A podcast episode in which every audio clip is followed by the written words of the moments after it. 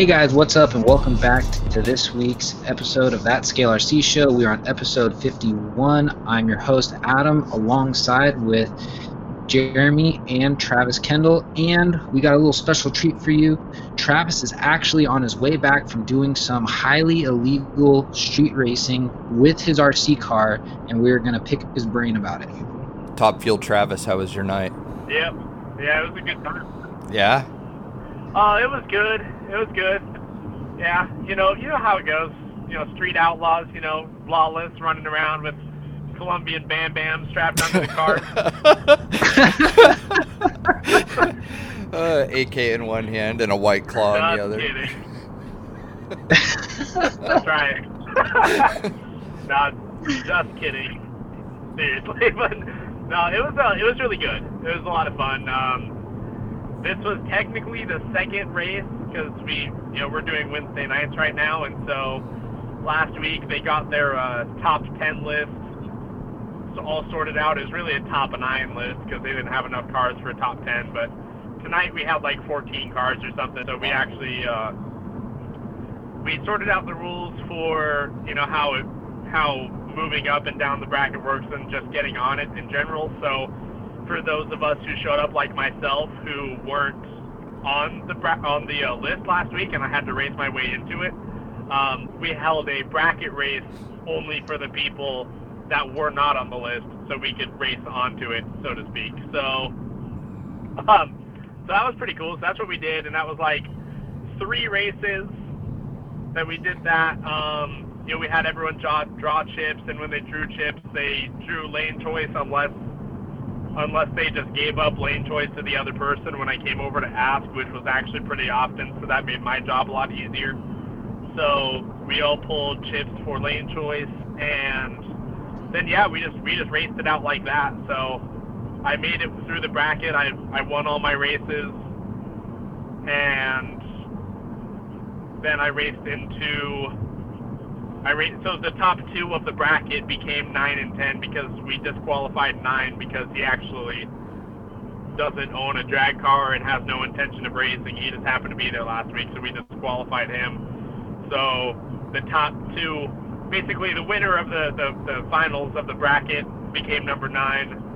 The loser became number ten, and then from there, everyone is racing up to the next position. So whoever's lower can challenge higher, kind of. So we, were, we we worked our way from the bottom up. Um, so I was able to make it to seven. I lost the race for six, but then six raced, you know, above that, and then the position changed. So I could have raced the other guy for six, but then he had a mechanical failure. Or rather, he had a really slow motor, and technically you can reject a call out. You just you have to do it the weekend after or the week after if you reject it. Um, so that that kind of put an end to me moving up the list tonight. So I had to stay at seven. So you sucked, is what you're So, saying. but it was you, a lot of fun. You sucked good. and it was terrible. Yeah, well, I actually, well, actually, it was, it was kind of funny. So, um, Colin, my co-host for Track Walk, he he was the spot below me in eighth. He actually challenged me for number seven, so we went and raced, and he actually beat me. But the video showed the closest red light I've ever seen. Like it, looking at it without a camera, you would not have been able to tell. So when they saw the video, and I just I barely won it on a technicality. Oh, wow. So I never actually lost my spot tonight. Right on. So you had a good time then. Yeah. R- No, it was a blast. We we started at like 6:45 with the bracket, and we finished the list race like at 8:15. So we were done super fast. Yeah, it kind of surprised me when you messaged saying that you're all finished. Well, right, and you know, I was everyone stayed a little bit longer to do like test and tune and stuff like that, but because a bunch of stuff on my car is changing for next week, you know, like the body and everything, I it didn't really make sense to me to spend a bunch of time tuning the car, and if it's just going to feel different next week to begin Right. with, No, so good point. I, I packed it up and called it a night. And my car did a lot of running tonight because obviously I had to race through the bracket and then um, race up through through the list and then defend a bunch. How'd So Jared do? I was like, yeah. Jared did great. So we, uh, So how did that work? So Jared, you know, he had his like we I think we talked about it either last show or the show before where he has his DR10 and there wasn't really much changed on it besides um, diff oil and diff oil, shock oil, and um, electronics. And so he came out and did super well with it. So he raced through the bracket. He kind of got screwed a little bit on the bracket. We were we were and that was kind of I mean that was I guess more or less my fault. But what happened was um, we had one extra person, so someone had to get a buy, and to to determine I I volunteered and said I I'll just race so we can just coin flip to see who the other two people or who the other person is that gets the buy, and I'll just race whoever loses that coin flip. And so when I did the coin flip for those people, I kind of just tossed it at the ground, and it didn't work out really for uh, for Jared. So then he had to race. He raced me and then lost, and then I beat the guy at the top of the bracket. But then Jared challenged the guy that became number 10, and then he made a 10 on the list, and then he got challenged twice and stayed at 10. He tried racing for nine, but he uh, he hit the center line and then actually took out the uh, took out the the light sensor at the Oh, end, no. so he disqualified himself. But that was really like the only bad run he had all night. The rest of it, he was doing really well. So he's he's in a solid solid tenth right now. He had a good time though. Like he good. enjoyed himself. Yeah, he loved it. Yeah, he loved it. It was a good time. So, um, I mean, the atmosphere was just awesome. Everyone was being cool. It was, you know, it's all kind of go with the flow right now because we're still trying to figure out like the nuances. Like for example, you know how like the I I might have talked about this, but there was the uh, like my body, the octane is catching a bunch of air. So like if I bury the throttle too much, it carries air and it flips up into the air. Well, on a race that I won, it was actually the championship one for the bracket. I went up in the air and I flew too high. I won the race decidedly, but I flew too high for the sensor to determine that I was right. So we had to run the race again because technically, I guess they decided that I didn't cross the line. So we had to run it again. And I managed to win it, but then it was also kind of funny. The next one, um, the next the next time that happened when my car went up, the I was actually on the wheelie bar wheels when I crossed the line. Like those were the I only was, two tires rest of it- touching was the wheelie bar wheels. That's funny. Yeah, yeah, correct. According to the video, yeah. So, um, because the same thing happened, and so like, okay, well, we're gonna rerun, but no, my my wheelie bar wheels were on the ground, so I I did manage to actually keep it. God, that's it. funny. So, yeah, that was it was pretty crazy. So the one that I challenged for six, I thought I won because I thought Jesse he was in six disqualified himself because he went across the center line, but the video showed that only his wheelie bar crossed, and I guess if the like the wheelie bar doesn't count if it crosses the line, but like the whole the rest of the car has to. So I, I don't really know how that works yet, but but that's that's really kind of just where it stopped for the night. But it was a lot of fun. I mean, it's just easy, you know. It's just I mean, I don't mean like the driving it and doing it is easy, but I just mean like just going out there and actually just racing and and having fun with everybody. I mean, it's just it's super like low stress. That's awesome. So it's a really good time. Yeah, there's some great races tonight, so definitely looking forward to doing this more. Right on. Yeah. So was that at Die Hard, or were you guys racing somewhere else? No, this was this was at the the Die Hard strip. Yeah. Okay. Sorry, just trying to clarify some things. Um, so if anyone was listening, they're curious, like you know, because I know I made the joke he was doing illegal street racing. He wasn't. It was a controlled environment. We don't break the law here. No, the only like the only caveat to all of it is that we're just we're trying to keep it to a pretty limited group just at the moment because technically restrictions still are in place. So we aren't really advertising a lot of like new racers to come and join the group yet. But eventually, like once once it's, I guess that that that part of the restriction is really vague. So we are kind of trying to do our best to just not put ourselves in that position at all. But eventually we'll then advertise this essentially that hey, you know, if you you want to make the list, then Wednesday nights are list races, and then we'll we'll advertise some cash days and stuff like that. But that's we we need to wait for at least the next phase before we can even think about right. that. No, that makes sense. So that's where Right we're at. on. Yeah, good Sounds time. good. Sounds like f- some fun stuff. Yeah, yeah. That that peak in Gen 4 ribs, I couldn't believe it. Now, um, I'm just curious because I don't think I've ever asked you guys, what battery are you running with the with your setups? I'm running a um, a 6100 ProTek 2S Shorty is what I'm running.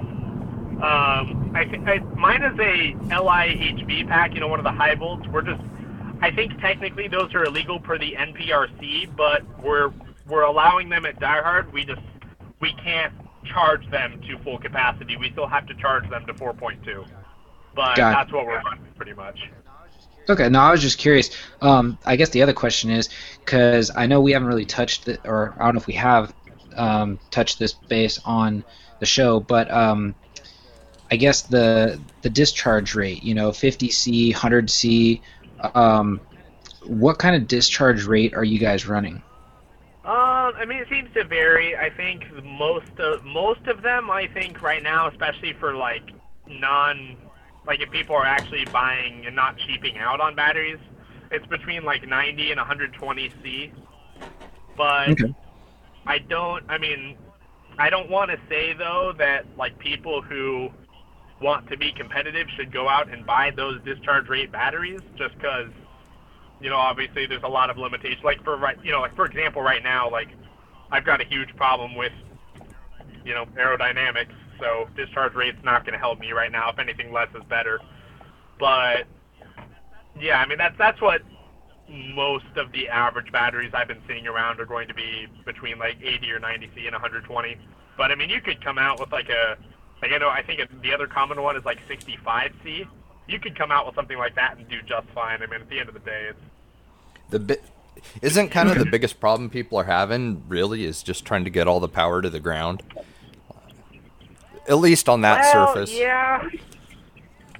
Yeah, well, really tonight the grip was actually pretty good. So there were a pretty decent amount of overtemps. People were trying to put so much power down that, um, you know, like some of the people who were running like three fives, they were really struggling with heat.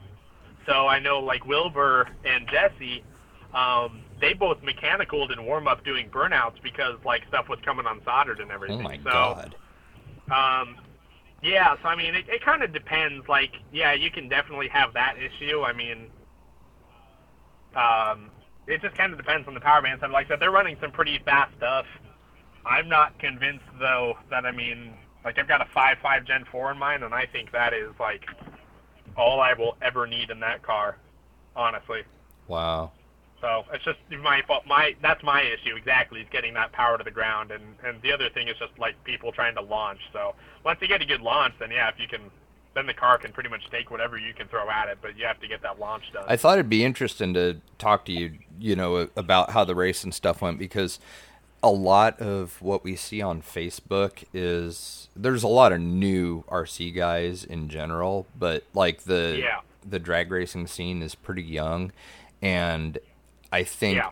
what I kind of thought it would be cool, you know, talking to you about this is hearing a seasoned racer's approach to no prep versus you know people just kind of getting into it and testing the water and learning what it's all about and stuff so it's you know it, it's interesting like hearing what you and jesse and wilbur and brett and all those guys that are you know all seasoned you know very quick racers um you know seeing how they tackle some of these problems versus you know what you see on facebook where guys are you know locking their diffs and doing all this other stuff so Yeah, I mean, there's a lot of principles you can pull over. I mean, the experience helps a lot, but at the same time, you know, it's no question that we're also facing a lot of new issues. Like we've never dealt with heat in a way of trying to. I mean, first first thing is like we haven't ever really dabbled in trying to get as much power out of a setup as possible. yeah So like that, and so doing that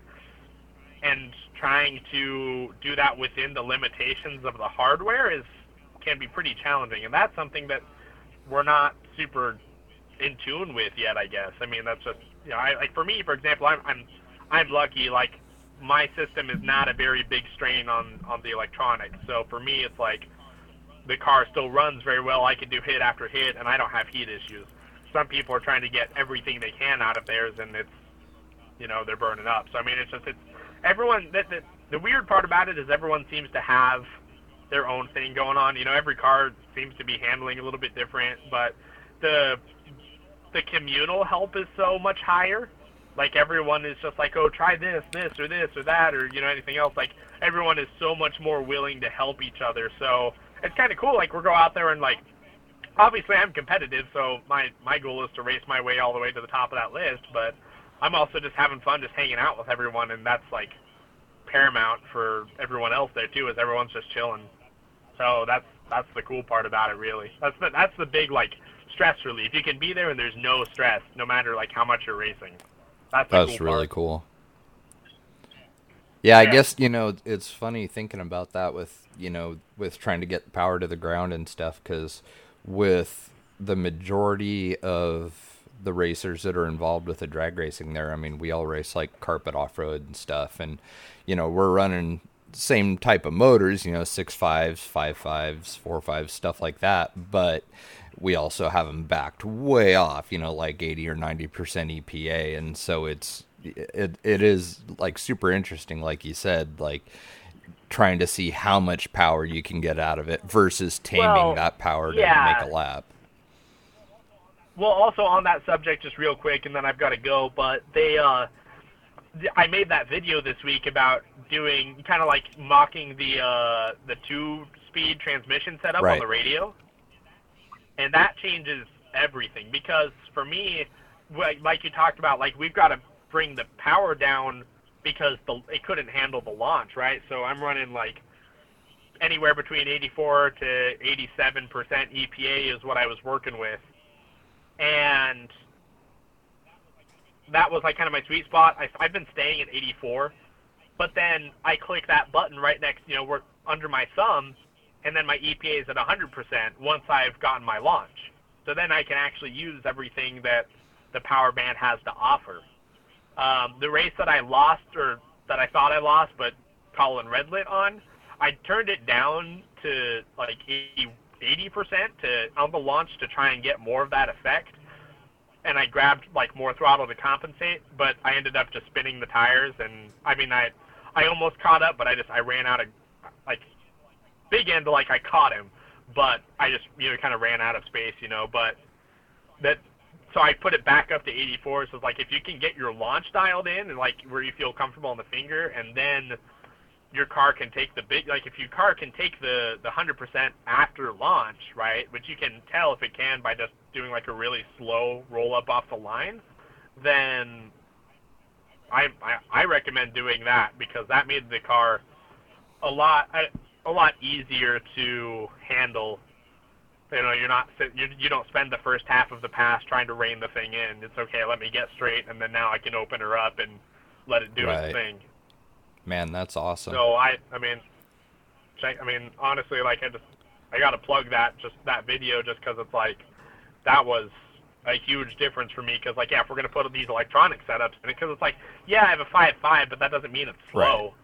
It's very quick. So it's like, if I'm gonna put this setup in it, like I want to use it. So there's a good way how to do it. But anyways, yeah, that's that's, you know, that's my piece of advice. I suppose. Yeah, for those of you that missed it or wondering what we're talking about, um, I had shared Travis's uh, video post from the Track Walk podcast on the That Scale RC Show podcast uh, Facebook page, so that you guys can uh, check out that instructional video on how to give yourself a little two speed, or some people call it the nitrous button, or you know whatever they want to call it. So it's kind of cool.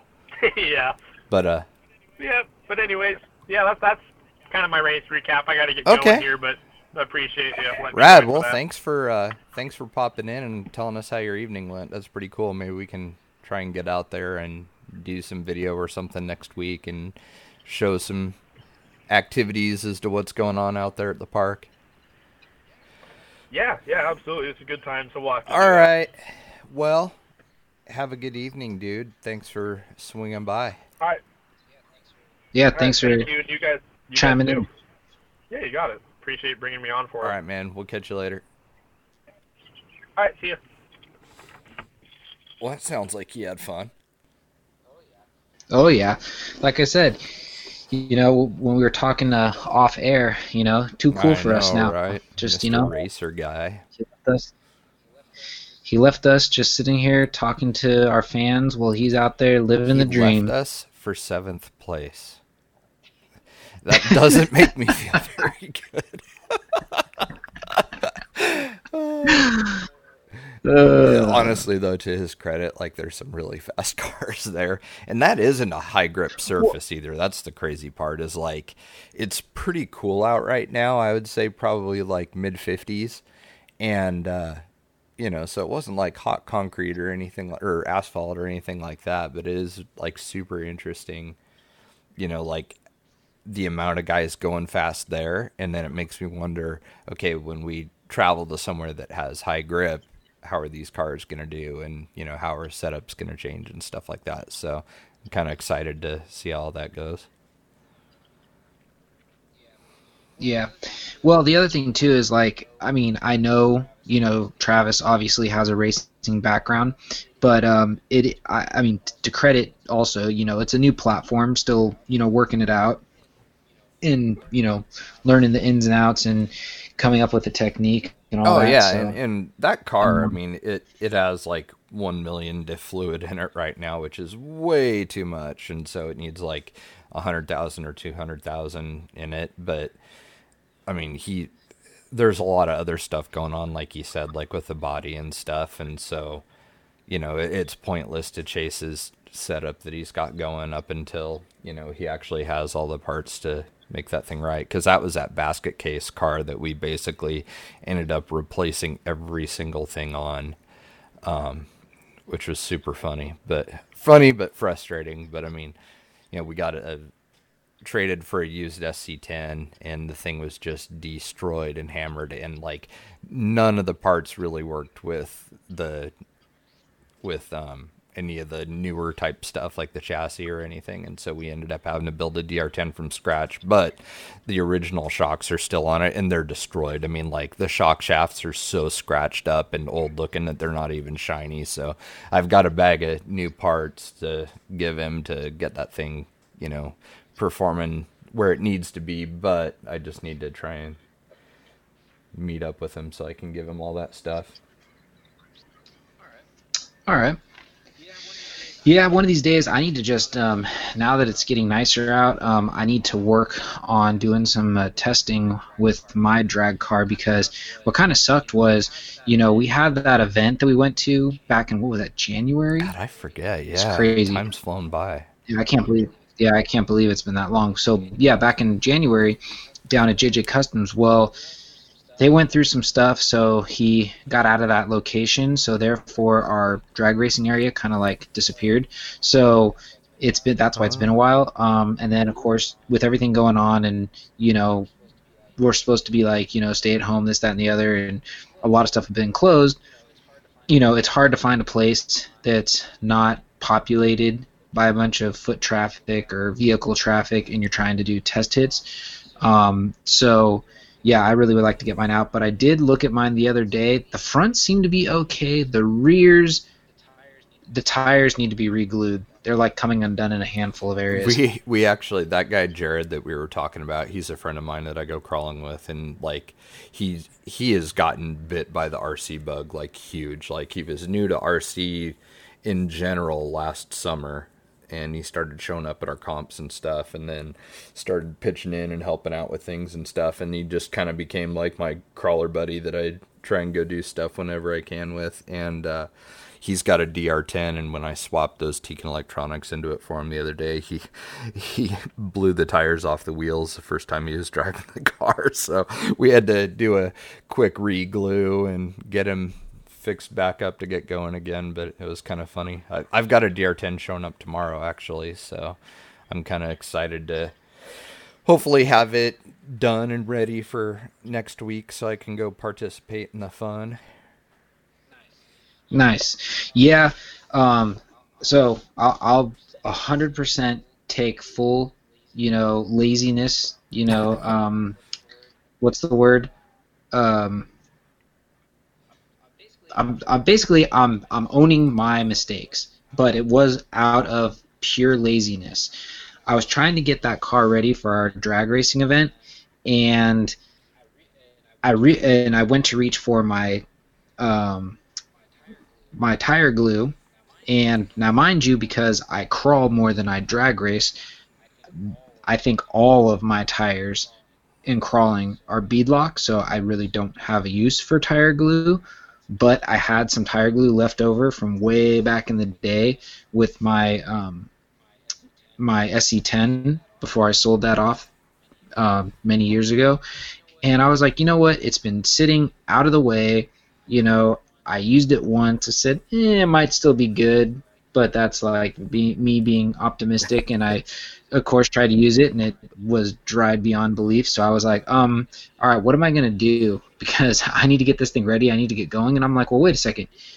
Isn't tire glue essentially just crazy glue? So I was like, I'm going to use some crazy glue because I got a ton of that stuff laying around, and that's what I used. And I thought I did a really good job, you know, um, setting the bead and getting everything glued up. And then like I let it sit overnight. The next day I was pulling on it, and I was like, "Hey, it looks like it worked because I said everything's holding up." Yeah, no, it's letting go. It's it's tricky. Like you got to clean the tire bead, you got to clean the wheels. Like there's a lot of prep work, and even then, it still can be hit or miss whether or not you actually get them to stick depending i mean like we have to glue, glue all our tires for off-road racing so like i'm pretty experienced you know after like 10 years of it but i mean so what you're saying is you're a professional. no, it's just I, it took a long time to finally get past the point of having glue jobs fail because it it happens, and especially with these cars. I mean that they're putting out huge amounts of power. I mean like they are not slow, so you are kind of asking a lot from a RTR tire that was glued in the factory and everything, you know. So yeah, true. So I don't know. Like I said, what I got to do is, well, I'll probably end up having to order it because the glue that I had before was from my local hobby shop, which is like less than two blocks away. But the problem is, they've been closed since the stay at home, and every time, because I, I, know I'm being lazy, I could just drive over to see if they're open, but every time I call just to see if they're open, they have the same recording. Due to the shelter in place, we are not open. As soon as it's lifted, we'll be back open and you know ready for your business. Well, it's like, um, when is that going to be? Because you know, like there's a lot of other stores that I don't think are quote unquote essential, and they're already open. So you know, to me, a hobby shop is essential. It keeps your brain going. It keeps your. I think know? most of our listeners would probably uh, side with you on that argument. So I mean, come on now, open up the doors already. yeah. So you had talked about CA glue. So that stuff is cyanoacrylate glue, and what mm-hmm. makes tire glue different from regular crazy glue basically is just the thickness of it. Um, CA glue, in addition to being you know like just super glue, uh, it's also used for gluing RC tires, but then also it's used by model airplane guys, you know, that fly RC airplanes, and the thicknesses help fill gaps with it. And so, um, like I, you can get really thin, which sets up super fast, but you can have it go wrong really quick and make a huge mess. So I usually get medium thickness, and I have the best luck with that. Um, I use it on a lot of different stuff. Like I'm doing a, a Knight Customs 3D printed grill for a Toyota SR5 right now, and I printed the marker lights in black and I CA glued them into the grill, and then I started sanding it and doing uh, filler primer and stuff on it. So I'm using that medium thickness glue to kind of fill in the gaps, almost like you would with like Bondo around the turn signals, so those can be shaved in and look like one solid piece with the rest of the grill now. So CA glue, even if you're not a racer guy, it is a really awesome tool to have in your garage for when you're working on stuff because you'll find a million different uses for this stuff and it does tend to, I would suggest medium because it is somewhat thicker than just regular off the shelf super glue you get at a hardware store. That was a lot to say about glue. Um, well, not only uh, well, I did say earlier you are a professional tire gluer, so you are a professional when it comes to knowing about the specifications and applications for oh, I've tire glue. my fingers to tires plenty of times too. Like I've I've messed up a lot, so it's taken years and years to where I can do a glue job with no mess. Nice. So yeah, So, with that being said, do you want to jump into um, our questions? Yeah, I I'm trying to look Let me right. look at our clock. So we're only half an hour in. So yeah, why don't we do that? Let's let's answer some questions. Okay. Um, I can, do All you, right. Do you have them pulled Um, up, or do I need to? Yep. I have them pulled up. Easy on it tonight. Yeah, sort of. Okay, so I have it under all comments, so I can start asking away. It looks like we have like six or so. not bad. Good. So, um, so let's start with uh, Kenny Good. I'm just gonna work my way down from how it shows up. Kenny Good, in your opinion, what is the best upgrade you can do for free? Um, being that it's kind of a vague question, um, I'm assuming this is applying to crawlers. Um, the best upgrade you can do that's free. Huh. Uh, that's actually interesting. Um, re- actually, you know what? There is something pretty simple. Um, it's getting, I guess you could say, your um, if your shocks come with two different spring rates. I don't know how the element is, but I know Axial always did that. They always gave you two softer spring rates and two firmer. And when you buy a ready to run, they would tend to put the firm in the front and the soft in the rear. And I guess the logic behind that is you're going to have your battery up front, your electronics are closer to the front, so you're going to want more support for that. But when the front is softer and the rear is firmer, I've noticed that it gives you a little bit more of a planted, like almost a predictable feel, like you can kind of see where the car is going to go. Um, so that's one And mod you can do is make too. sure. You yeah, so swap out the um, you know swap out the spring rates if that's you know if your car has that. If they're all equal, then you really can't do that. But that's a good free mod. I did that on um, every SCX 10 that I've had that had the two different spring rates. I think they started doing that on the SCX 10 too. And uh, yeah, that that was one of the first things I would do. And then um, depending on I don't know what car this guy has, but depending on your car, if you have a uh, like an element or an axial, you can move your lower shock mount to the link mount and reduce some ride height and get rid of some fender gap and get a little more performance there too. So I don't know. I, I would say just Yep. suspension tuning really is like probably one of the most effective no cost things you can do. That and then the other big debate, which I'm surprised we've never really actually talked about, which could be a whole nother. Well, it's not really a whole nother segment, but we could you know branch off into this. But is that quote unquote mirrored versus non-mirrored motor setup? There's a lot of like you know what I'm talking about. Like there's a lot of people that say, um, and I, I never know which one's mirrored and not mirrored. I don't you know know where they came up with this, but there's especially with like the OG SCX10, you know, even the SCX10 2, the three gear transmission style, same that you find in the Element. Um, the motor's designed to attach directly to that, and some put the motor facing back, so like the spur gear would be facing the front of the rig, and then there's others where the spur gear would be facing the rear of the rig and the motor's going Ah. forward. Now, there's a lot of argument that some say one is better than the other because one reduces torque twist where the other one increases torque twist. So there, that used to be a big thing. Um, I don't know if anyone really does it anymore. I could be wrong, and I'm sure I'll probably catch a lot of flack for this if I'm saying, "Oh, nobody does it anymore," and then you know, 90% of our listeners say, "Yeah, I still do that."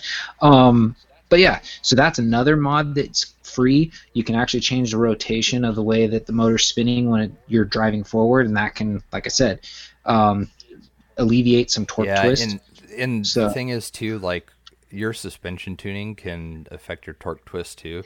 So it, it's gonna be something that's kind of different for everybody depending on the weight of the rig, how they have their suspension set up, spring rate, oil, things like that, because all of that can either um, like help negate torque twist or increase it depending on which way you go. So it's kind of a good idea. Like I, I think it's one of those things that you just play with it and see. Um, I'm gonna try it with the element now. With the element, you have to replace the top shaft because if you spin the transmission around, you're going to have the overdrive in the rear and regular in the front. So with the element trucks, the way their trans is, you do need to switch around the top shaft. But I'm gonna do that because um, I'm gonna try it, and one of the reasons why I want to is because I I have a little more weight on the left side of the truck that I'm looking at versus the right. So driver's side is a little bit heavier and tends to sag some compared to the right hand side. So I'm gonna mess with that, and I'll kind of share what I find out with my t- particular rig. Awesome. Yeah, so I hope that helps you out, Kenny. I mean, I, I mean, it was kind of a vague question, and we weren't sure what rig you have. So, I mean, I hope some of that is, you know, um, helpful. Uh, I guess the other thing too that's a free mod is, you know, tires. Some, um, you know, I think most of these cars now come with vented tires if it's a ready to run. Um, I do know there's a big debate about whether or not the ready to run style venting is you know, up to par, I guess you could say. Um, you know, a lot of these manufacturers, they'll send you a wheel that's plastic with a couple holes in the center of it to allow air to come out, which is fine. But there's that argument that once water gets in there, you know, centrifugal force, you know, as it's spinning, the water's never going to come out because it's getting flung to the outside. So I do know some people will go through and either leave those holes, they'll somewhat patch them, and then they'll just put holes in the tire themselves. So that's another thing you can mess around with is tire. Um, there's always tire modification. I know some people used to take uh, certain tires and cut out lugs, and it might have been a you know not the greatest working tire for um, you know crawling, and then all of a sudden they cut a couple lugs or added some grooves and you know the thing crawled way better. So that's another thing you can always play around with. Um, but I think that really covers it as far as free mods. That tire cutting's a really good idea too. I saw a guy today on the Element Enduro page, and the uh, general grabbers that come on the Element cars, like the compound's pretty good. Like it's pretty sticky from what I've seen. And this guy went and was alternating cutting lugs and stuff, and I have a feeling that it's probably going to work really, really well. So that's something that you can mess around with too. That's a good suggestion. Yeah, because like I said, realistically, that's all you can really do as far as you know best free mods. Um, yeah, I can't really think yeah, of anything else off here. the top of my head. So the next one is Eric Warren. Um, a comment on last week. Don't be intimidated by styrene. It's a lot of fun, and you can really accomplish uh, when you build you can feel really accomplished when you build it yourself. I look to some of the best builders to get inspiration, but there's no way I've I have the creativity to build what they build. I build it for me and what I like. It's all about illusion in the scale game.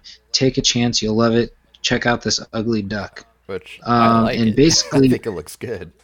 No, he did a good job. You know what that reminds me of? It reminds me of like it reminds me of like someone's personal take, like Eric's take on the P-Core system from Patriot um, yeah. campers. Um, if you know, if if anybody's in the overlanding, you know, uh, scene, um, if you haven't heard of Patriot uh, campers, they're out of or Patriot trailers, they're out of Australia, and um, they make some crazy stuff. Like they have like all these different trailer systems, and then they came out with the P-Core, which is basically a replacement bed unit for like back half unit for any vehicle. Like you can, I mean, I've seen them on Dodges, I've seen them on Toyotas, um, uh, the Jeep Gladiator. Oh, that would probably look. I mean, they really good on that.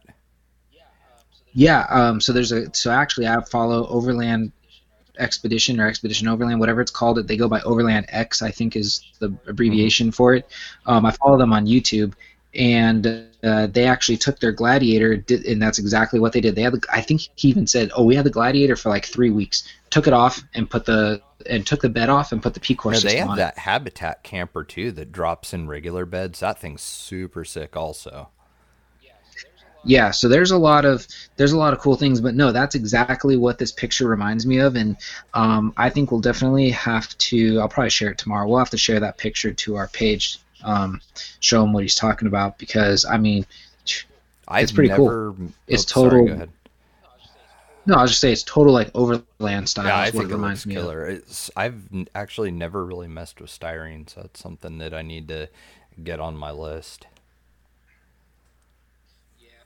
Yeah, um, kind of like you said, eh, the intimidating part is getting all your cuts, you know, and kind of like making it the way you want. I mean, like I said, sometimes at the beginning I want to say filler is going to be your friend because you're not going to get everything the way you want it to be. So, you know, kind of get it as close as you can Yeah, for sure. you know, and then shape it from there.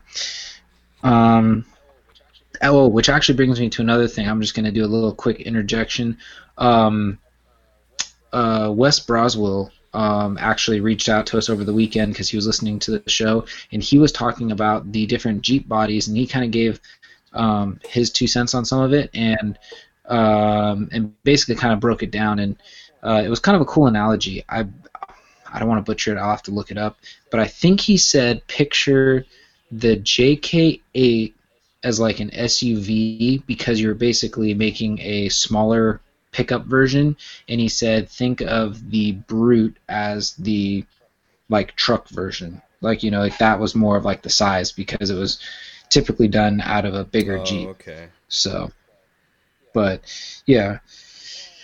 Um, and it just reminded me because he's, you know, one of the great ones when it comes to working with styrene. Yeah, so, he is definitely.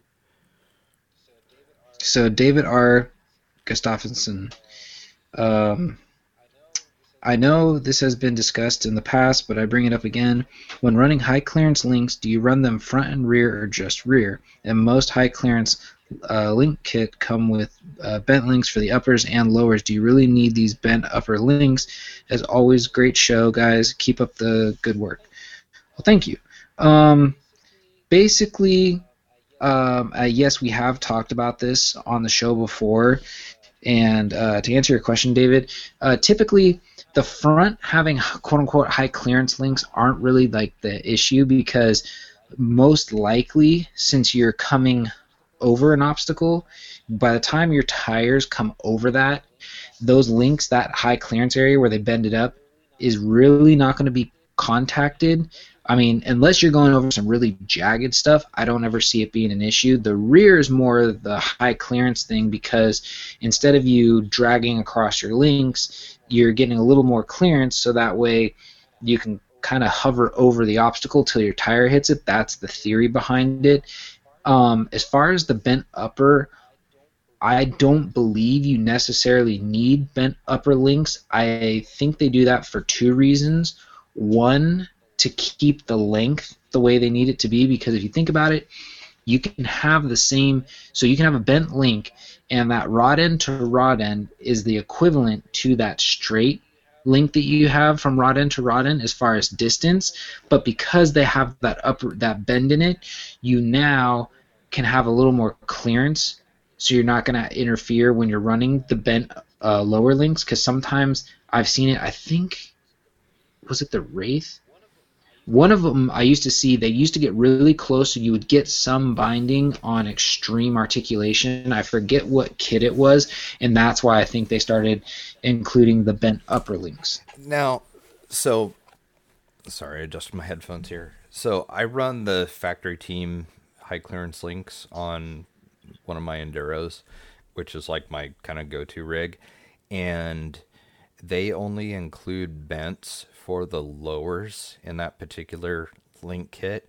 Um, I run them front and rear because when like what I've noticed with mine is like when I'm breaking over something sharp, um, or you know the top of a climb there's something really peaked if you look at like a side profile on my car there's nothing hanging down but tires. Like there's no links are gonna the links aren't gonna make contact with anything. Like they're tucked way up out of the way. So front or rear like all you've got is tire and nothing in the way now. So that that's what i run on mine my own personal one and i'm a huge fan of them Yeah, which is basically what I said. I said realistically, the front will only become an issue if you're going over something with like a crazy peak or very jagged.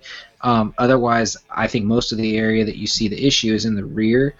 Um, the other thing is, which I just want everyone to take into consideration, because I've noticed it, because I have a couple rigs with, excuse me, high clearance links, and uh, with the high clearance links, they since the bend is usually above the um, uh, the pinion. Now your pinion and your drive line become a little more vulnerable right because they're they're now the lowest hanging point. The you know instead of the links. So yeah, just to you know take that into consideration. Actually, I'm going to reply to that and send him a picture of how mine is right now, actually, so that when they're listening to this, they can refer back to it. Because I just happen to have a picture. I don't know. Like, I think most Mhm. link kits come with them. So, I mean, you're not going to hurt anything by running them. I mean, I, I can't see any negatives other than it not looking very scale. But, uh, you know, if you're looking to get more performance, you got to sacrifice a little bit of something somewhere. So, it's kind of the way it works. Well, actually, it's funny that you say it's not really scale. If you, um, I follow a couple of these Jeeps, and I've watched some of their, what's like I've watched the evolution of their builds, and like there's this one that I watch, um, and she's part of the Rockstar team. It's uh, she, she goes by Mischief Maker JKU, I believe, or Mischief Maker JK, one of the two. She's got a like 2012 Chief. Um, it's like a baby blue um, uh, Jeep Wrangler, and it's just evolved over the years. Uh, I think her her real name's Holly Fowler, Hmm. I believe. Um, but uh, she basically I've watched like the thing like kind of evolve. Well, for the longest time she was running a off the shelf um, kit from was it Rock Crawler?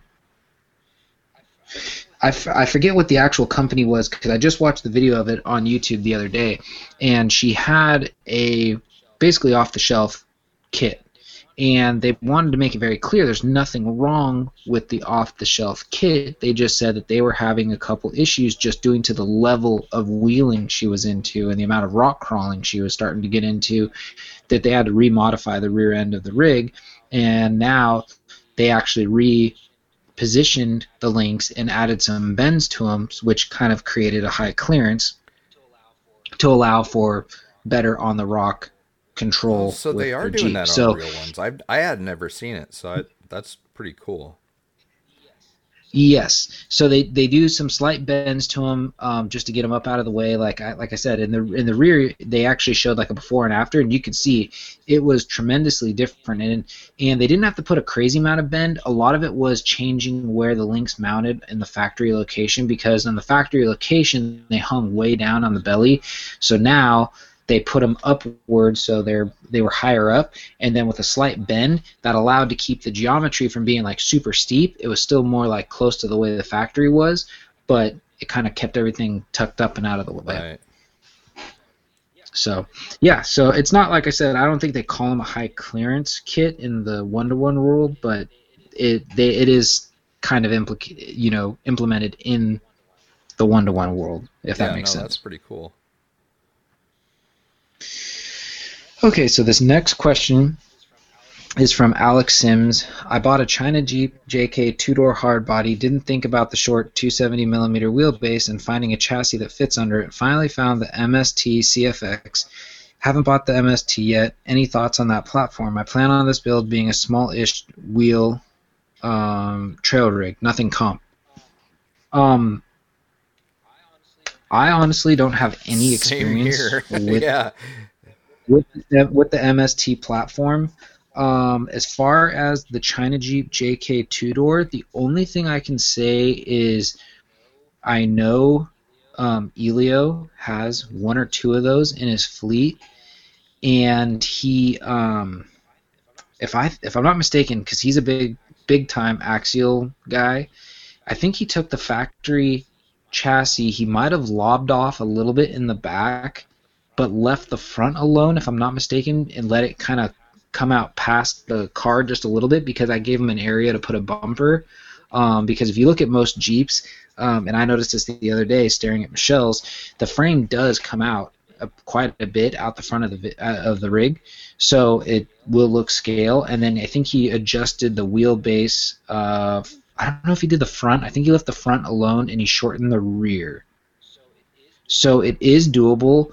Um, I mean, you could probably even do it with like a um, with an element. You could probably get uh, you know an element uh, and do the same thing. You know, you might have to lob off a little bit of the chassis in the back, but you could you can make your own links um, and shorten the wheelbase. You'll you'll probably have to shorten the drive shaft as well, and then create the wheelbase you want. And I don't think he ever goes to a true like short short wheelbase because he still wants crawlability.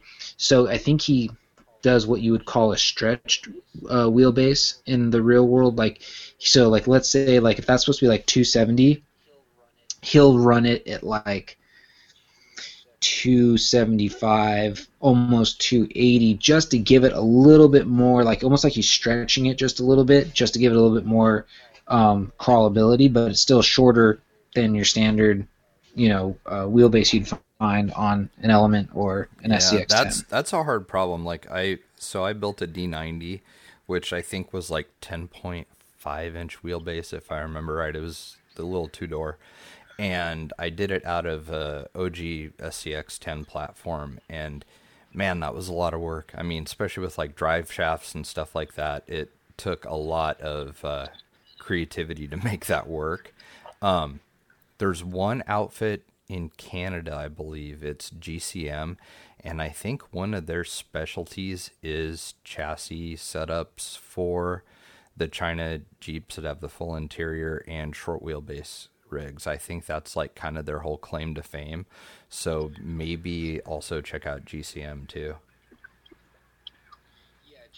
Yeah, GCM makes a lot of stuff too. Um, there was somebody else. I don't know if they were making a 3D printed chassis, but there was a somebody making because they were all they were doing were samurai builds. Rad. So they came up with some sort of a yeah, they came up with something. I forget who does it. I'll have to look it up now. It's kind I've, of. I've been thinking about my CR12 Samurai that I built. Man, I really miss that thing. That was such a fun little car. Truck, sorry. Yeah, I want to do a. I, I kind of want to do a short wheelbase rig. Um, I got a body that is kind of what's the word? It wasn't really desirable, and it, I call it the two door Tahoe, but oh, Parma called it yeah. a, they called it a trail truck or something like that, or or trailblazer. I don't know what the hell they called it. They called it something, and it looks just like a mid '90s Chevy two door Tahoe, but it's not licensed. So there's no bow tie, no nothing, but it looks just like it. So I picked up two of them. I actually put one of the bodies on my Mega Mud truck, which needs to still be finished. But um, I still have another one of those bodies that I haven't touched, so the bumpers are still intact, all that. And I wanted to make a two door Tahoe build. I just never. I, it was one of those things like I talked about it, just never right. did it. So I forgot all about that. But Par- Parma kind of what they did. They go out of business. I don't think so. I haven't seen any Parma because like they have Faskolor paints and like I used to see those on A Main all the time. Like my very first airbrush paints were Faskolor from Parma, and man, I have not seen anything out of that company in years now. Yeah, because honestly, the Parma that's the so that's the body for my tow truck. That's the same company that's got that, and I think I got one more body from them. Just trying to think of what it is.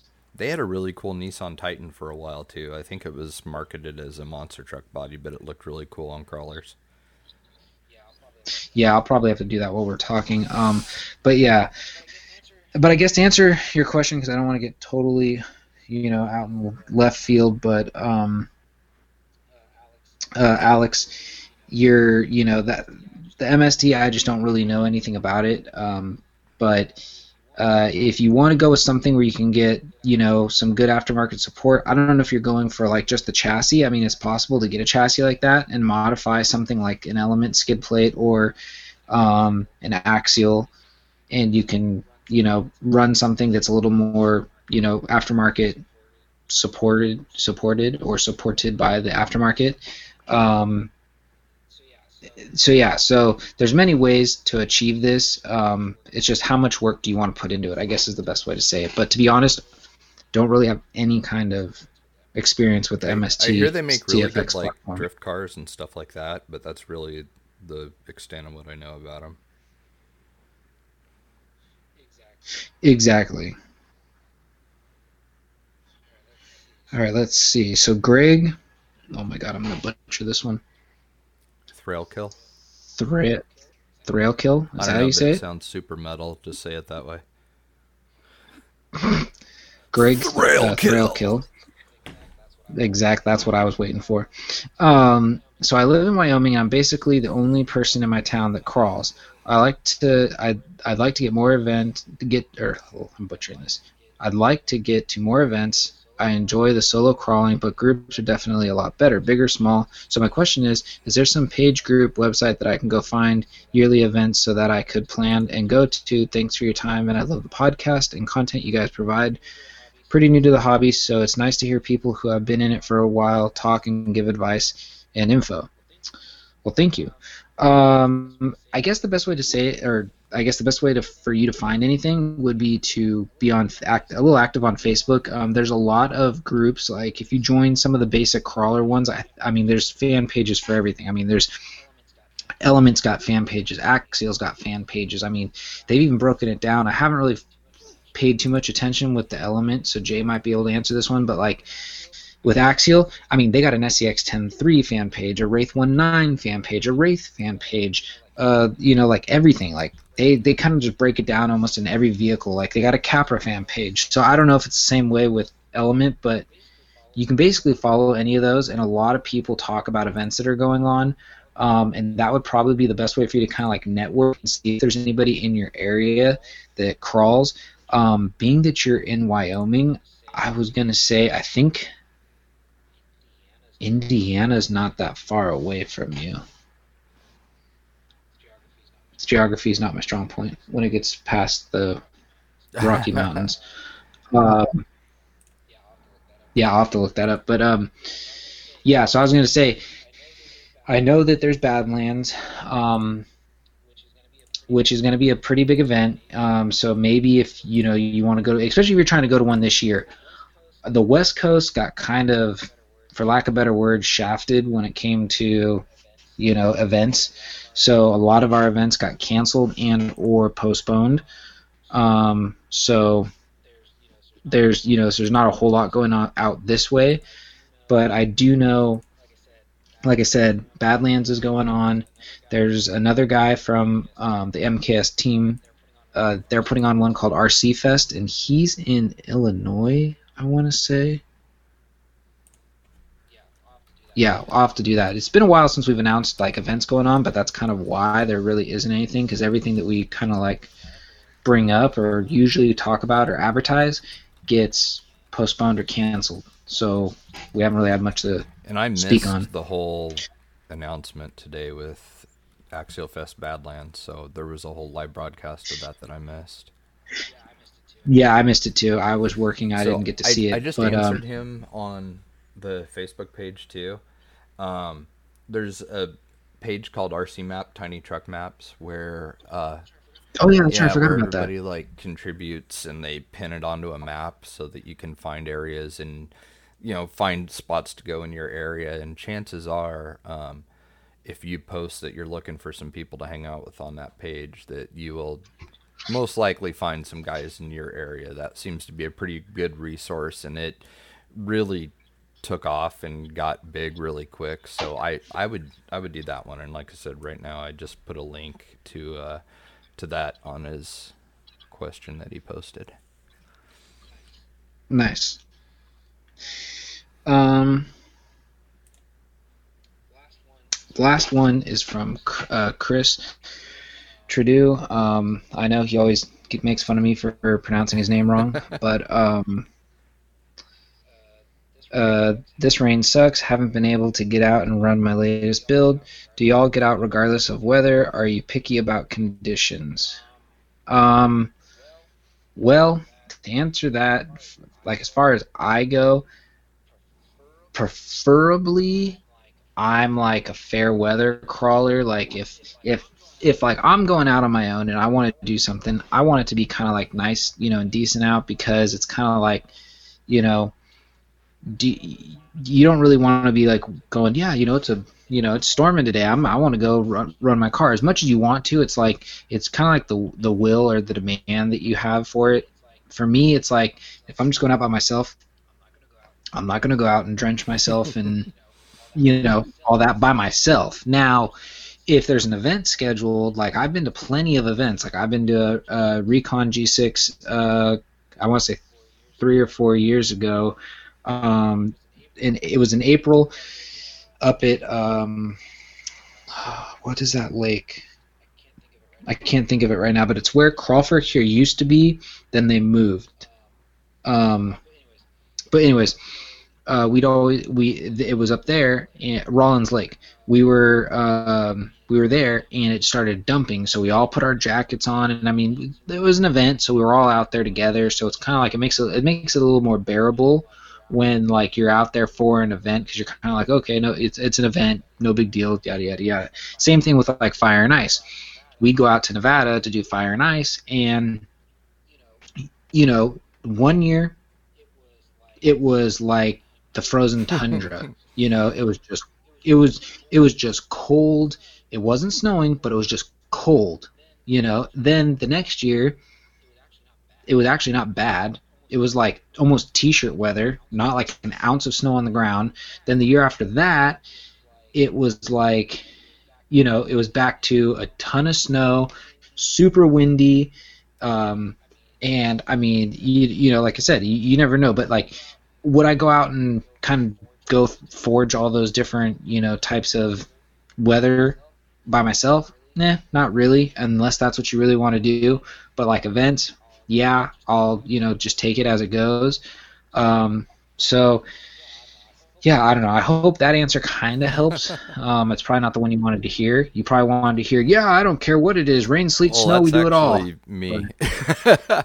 um, no, I if I want to go, nothing stops me. I will go if it's snowing. I'll go if it's raining. Now, depending like some most of the areas I go to are really steep and rocky, and when it does rain, it can be pretty slippery. So if I'm going by myself, I am usually kind of selective about where I go, just so that if I fall down and hurt myself, I'm not stuck out in the middle of nowhere by myself. So um, the rain will kind of determine what location, but for the most part, unless I'm filming or doing product photos where you know it works to my advantage to have it be nice and sunny out if I'm going to be doing stuff like that. I'll wait for fair weather, but if it's just me by myself or another buddy or whatever, usually I'll just go no matter what it's doing because it seems like the free time that I have to go do stuff like that now is shrinking. So I uh, jump on that any chance I get.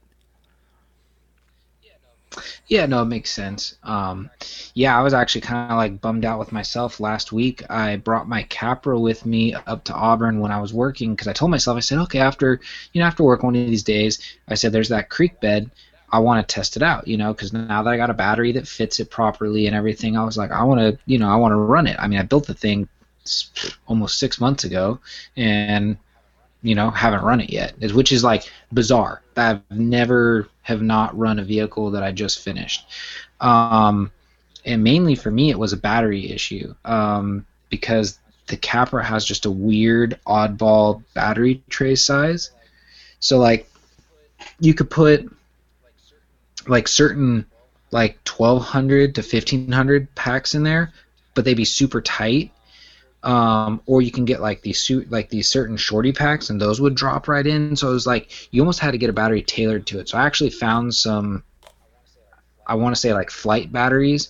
So they were 1250s, but they were a little bit longer and narrower than my other 1250s because my other 1200s that I have, or the yeah, I think the 1200s, they were really like short and stubby, so like they bounce around in there, and I just didn't want to deal with the battery falling out the bottom of the tray. Yeah, exactly. So so I've you know I was like kind of like bummed. I found the right battery. I wanted to go run it, and it's like every day it was something. Monday, I ended up eating dinner with my buddy and and his family, so I didn't leave the house till like almost eight o'clock. At that point, it's dark, so I'm like, all right, well there goes that night.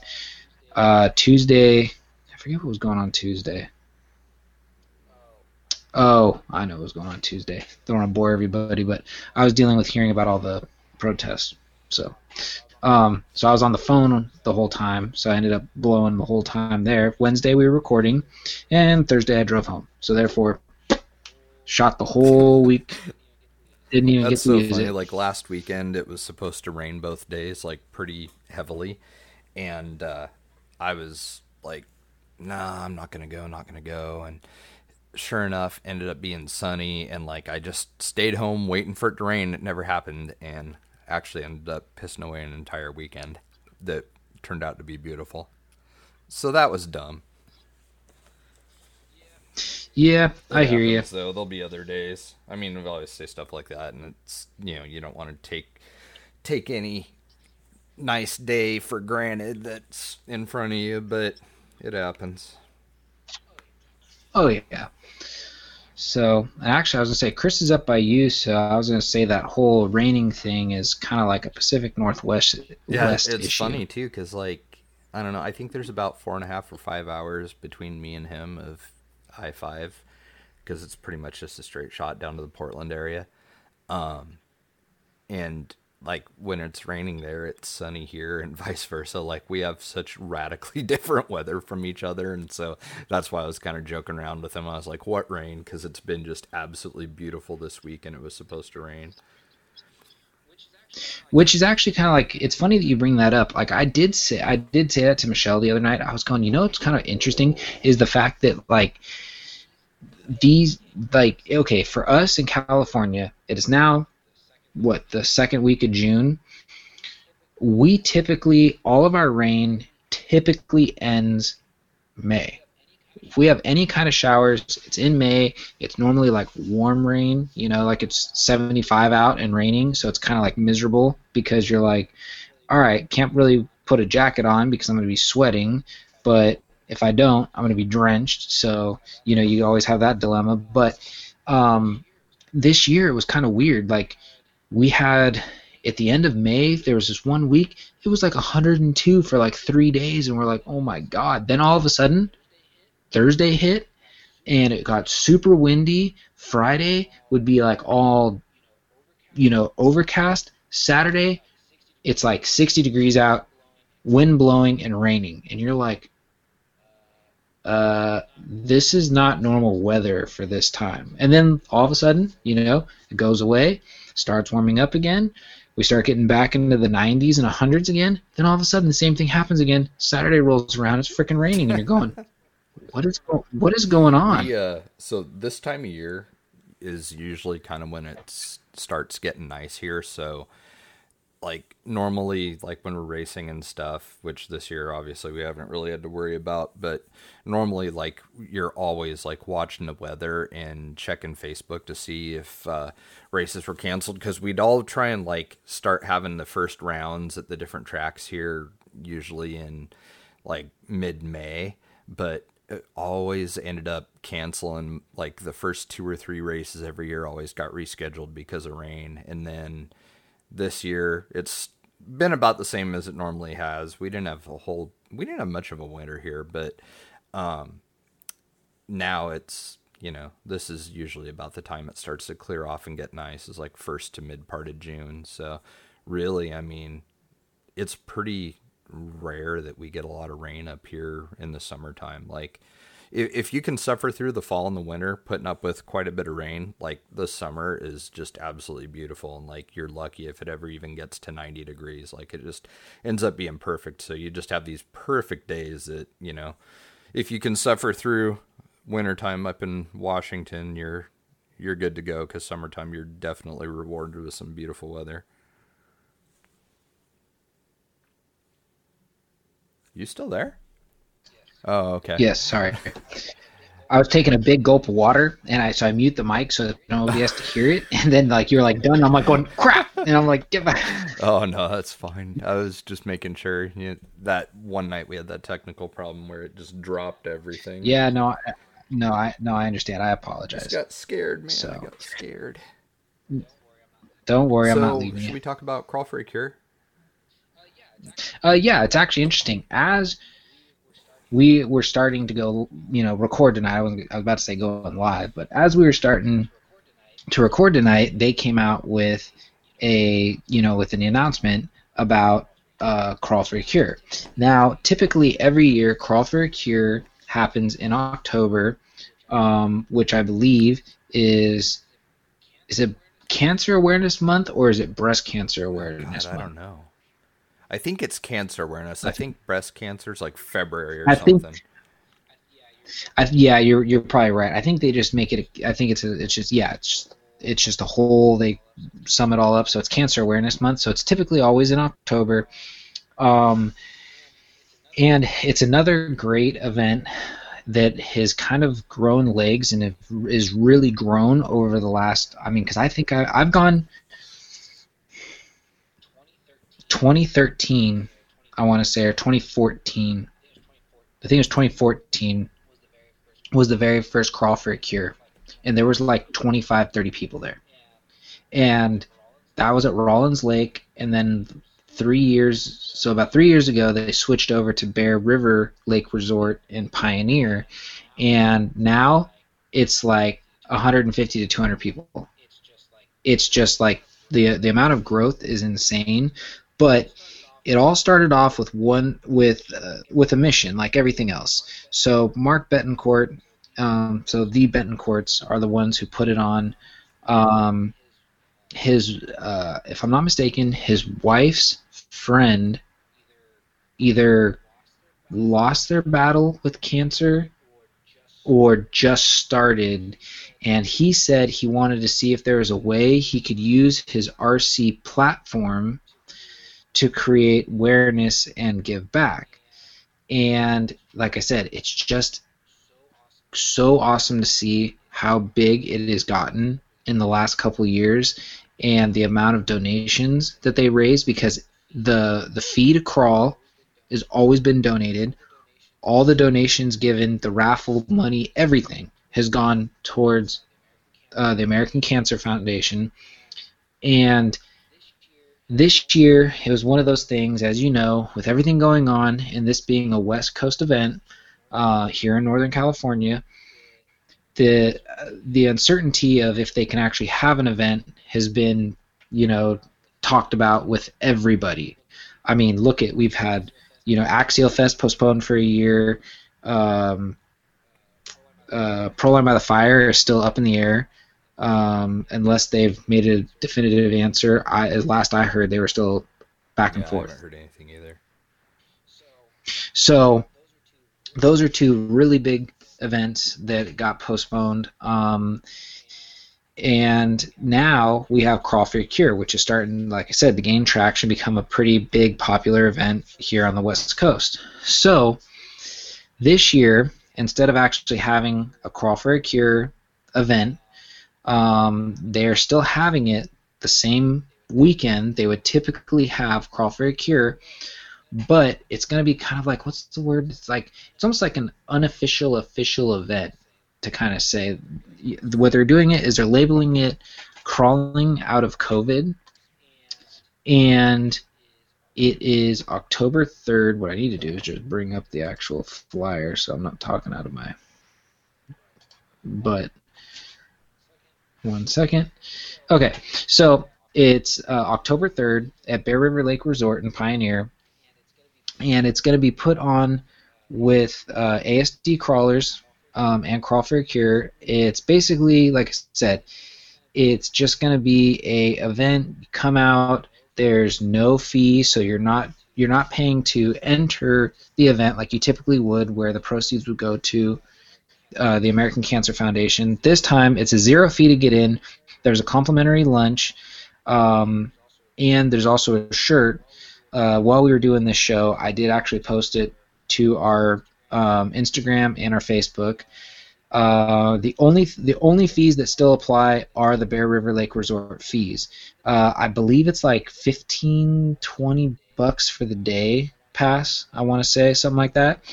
So it's really not bad. So especially this year, like so, if you're not paying, like you're not doing the entry fee, you're just doing the to get into the to the campground fee. I mean, you could be crawling with your um, with your friends and family for 15, 20 bucks. That's pretty rad. So yeah, so it's October third, uh, which is a Saturday. Uh, I should be there. I'm planning on being there.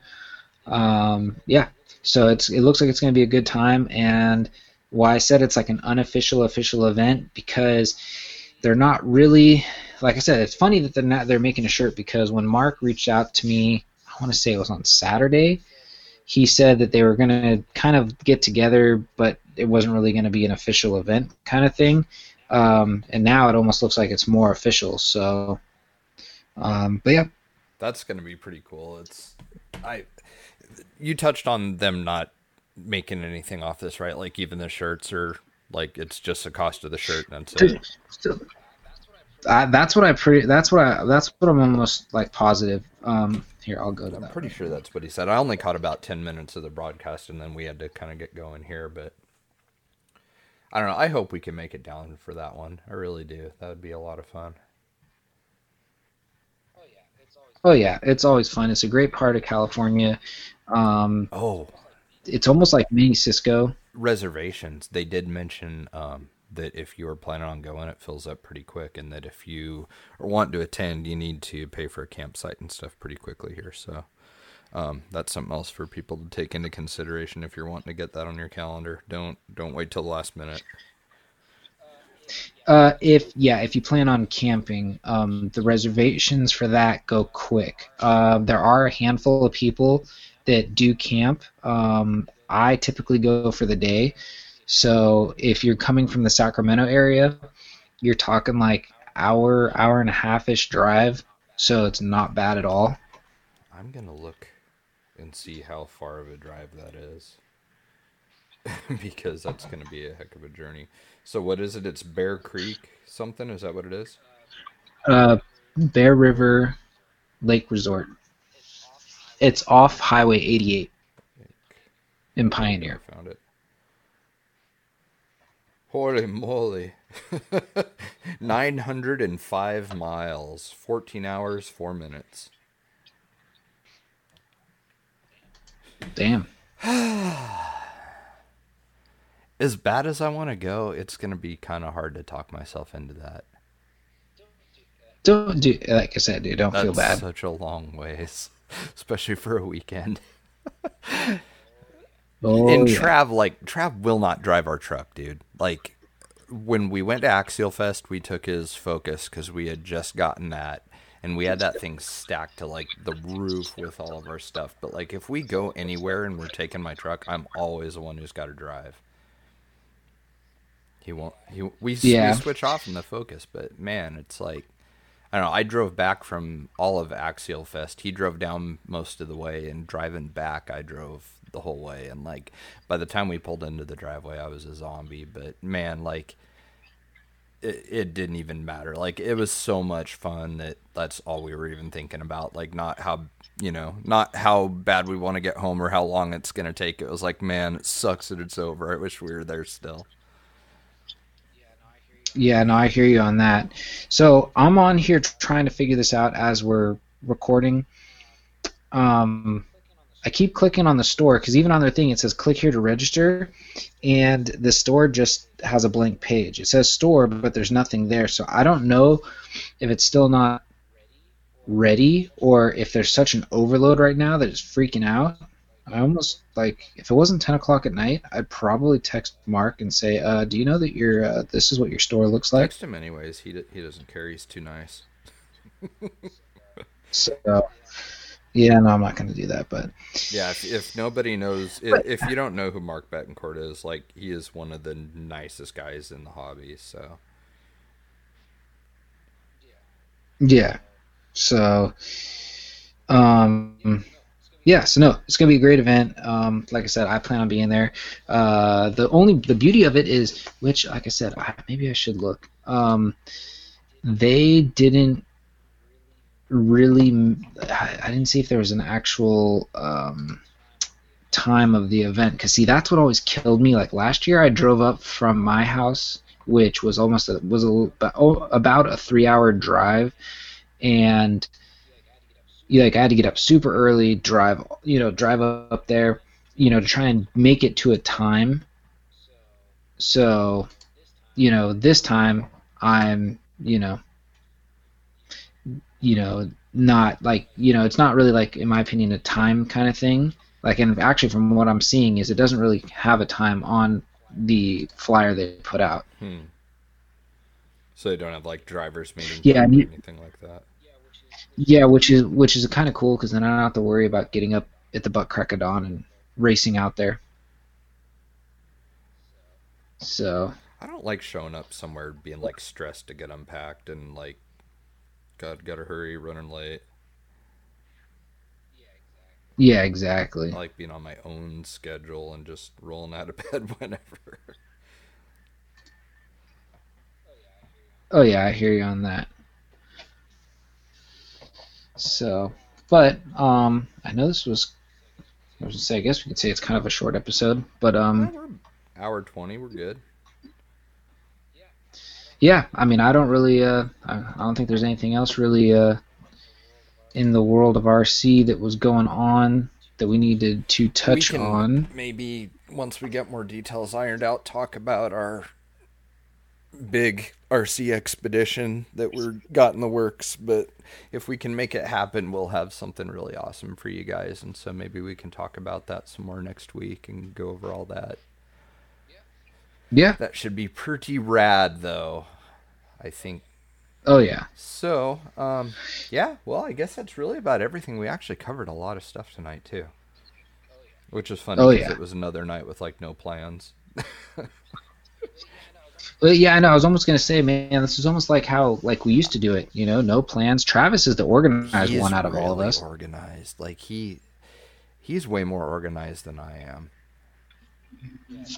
Yeah, so I mean, he definitely he has his shit he together. He takes good care of us.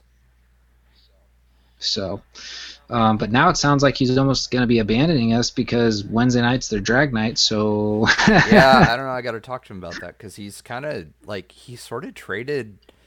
Like it, it's weird. So he's usually like racer guy, like all summer long and then all winter long. You know, he's racing indoor on carpet, and then in the summer he races outdoors, eighth scale nitro buggy.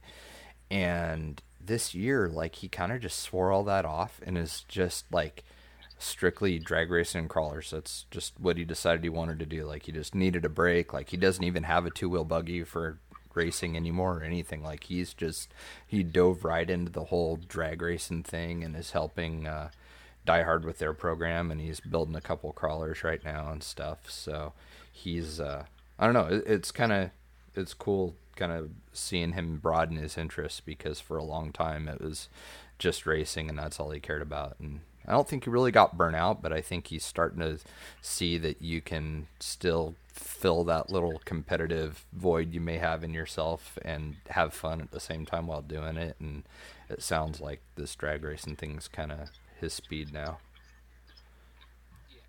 So yeah, it'll be fun. So yeah, no, it's totally cool. So um, yeah, until yeah, next we'll week. See you guys later. Have a good one.